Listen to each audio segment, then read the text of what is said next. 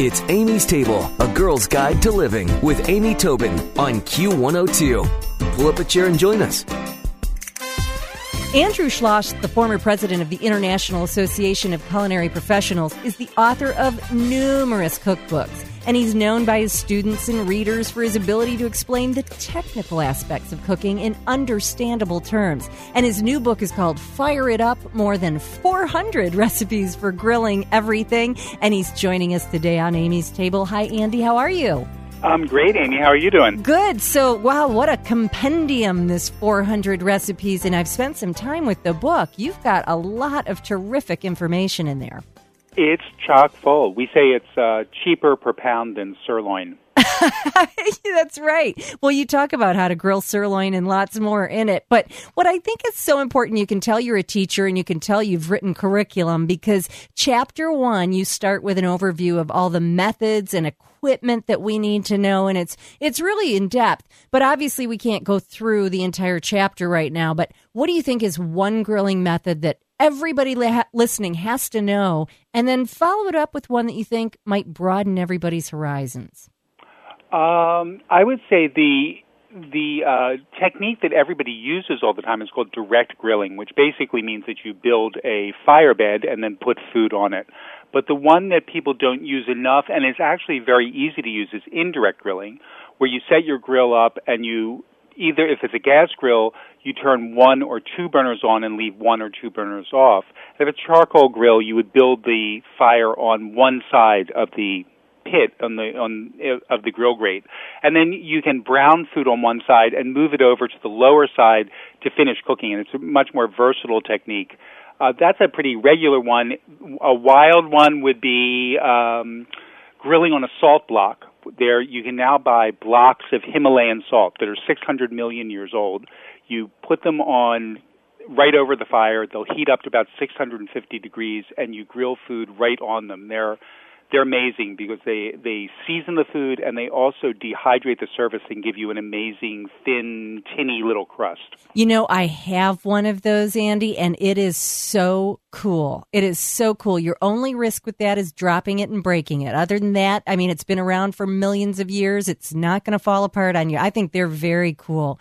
Well, of course, grilling and especially grilling on a salt block adds flavor to just about everything that we are cooking. But what are some ways that we can add even more flavor? I know you talk in the book about some marinades and rubs and sauces. What are some of your favorite ways, especially in summer, to add more flavor, build up the flavor?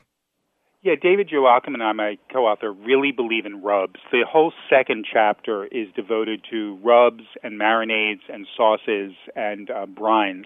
We have about 160 recipes just for those things.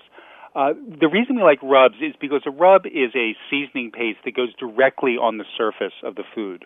Where if you were marinating, you would take that same seasoning mixture and dissolve it in uh, oil and vinegar, and if you were doing a brine, you would dissolve it in salt and water. But if you rub it right on the food, you're getting the most powerful flavor, and you're getting it right on the surface where it hits your palate first. Oh, wow. So, do some people occasionally put it on maybe too thickly? That's my only complaint sometimes with someone who gets a little heavy handed with a rub.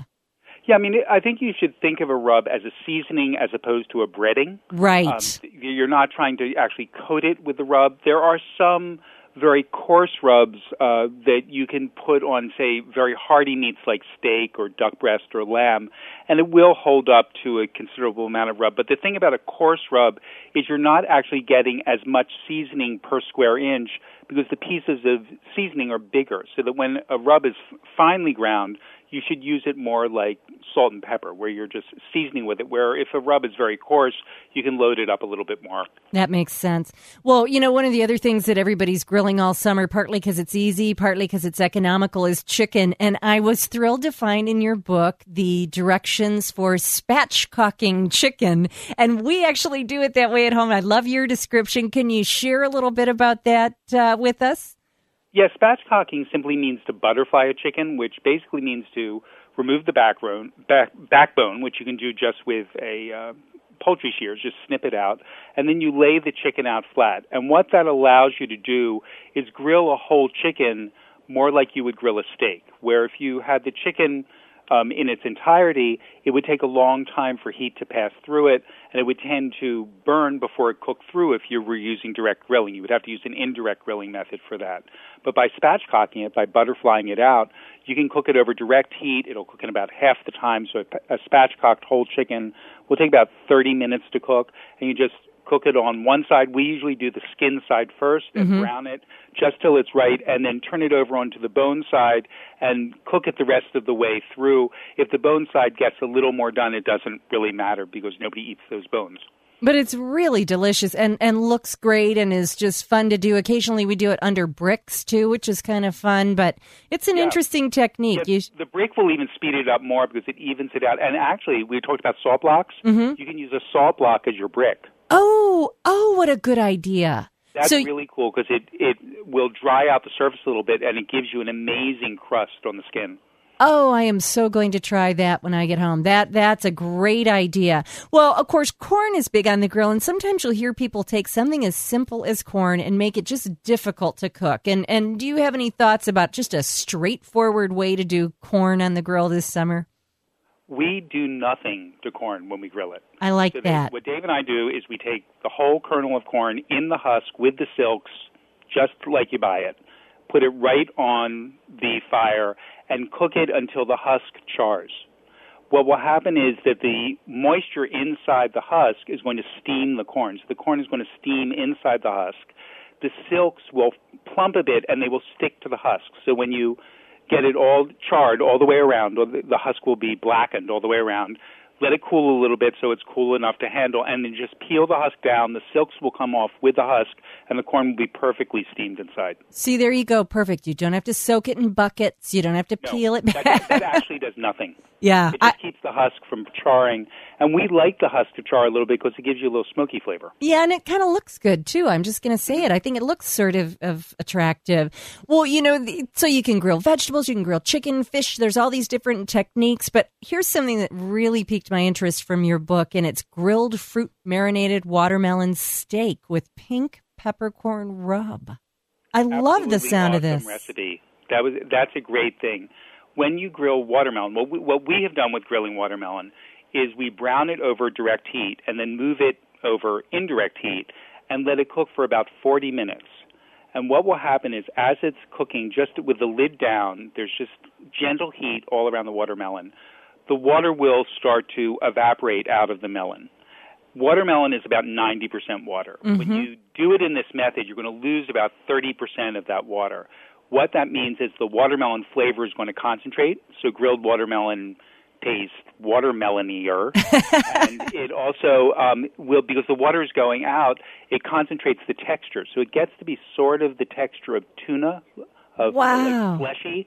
Um, it completely transforms what watermelon is about because watermelon is is as much about like sort of refreshment. It's as much about beverage as it is about fruit. Yeah. Where when it's raw, but when you grill it in this way, it becomes downright meaty. It, it completely changes character. Well, you know, grilling is something we do all summer long. And, and if you're out at your grill this summer, you really owe it to yourself. I'm holding this book up. I need two hands. It's called Fire It Up More Than 400 Recipes for Grilling Everything by Andrew Schloss. And it's just a beautiful book with lots of information. You can hear us talking to An- Andrew today. You know, he's teaching you some good stuff.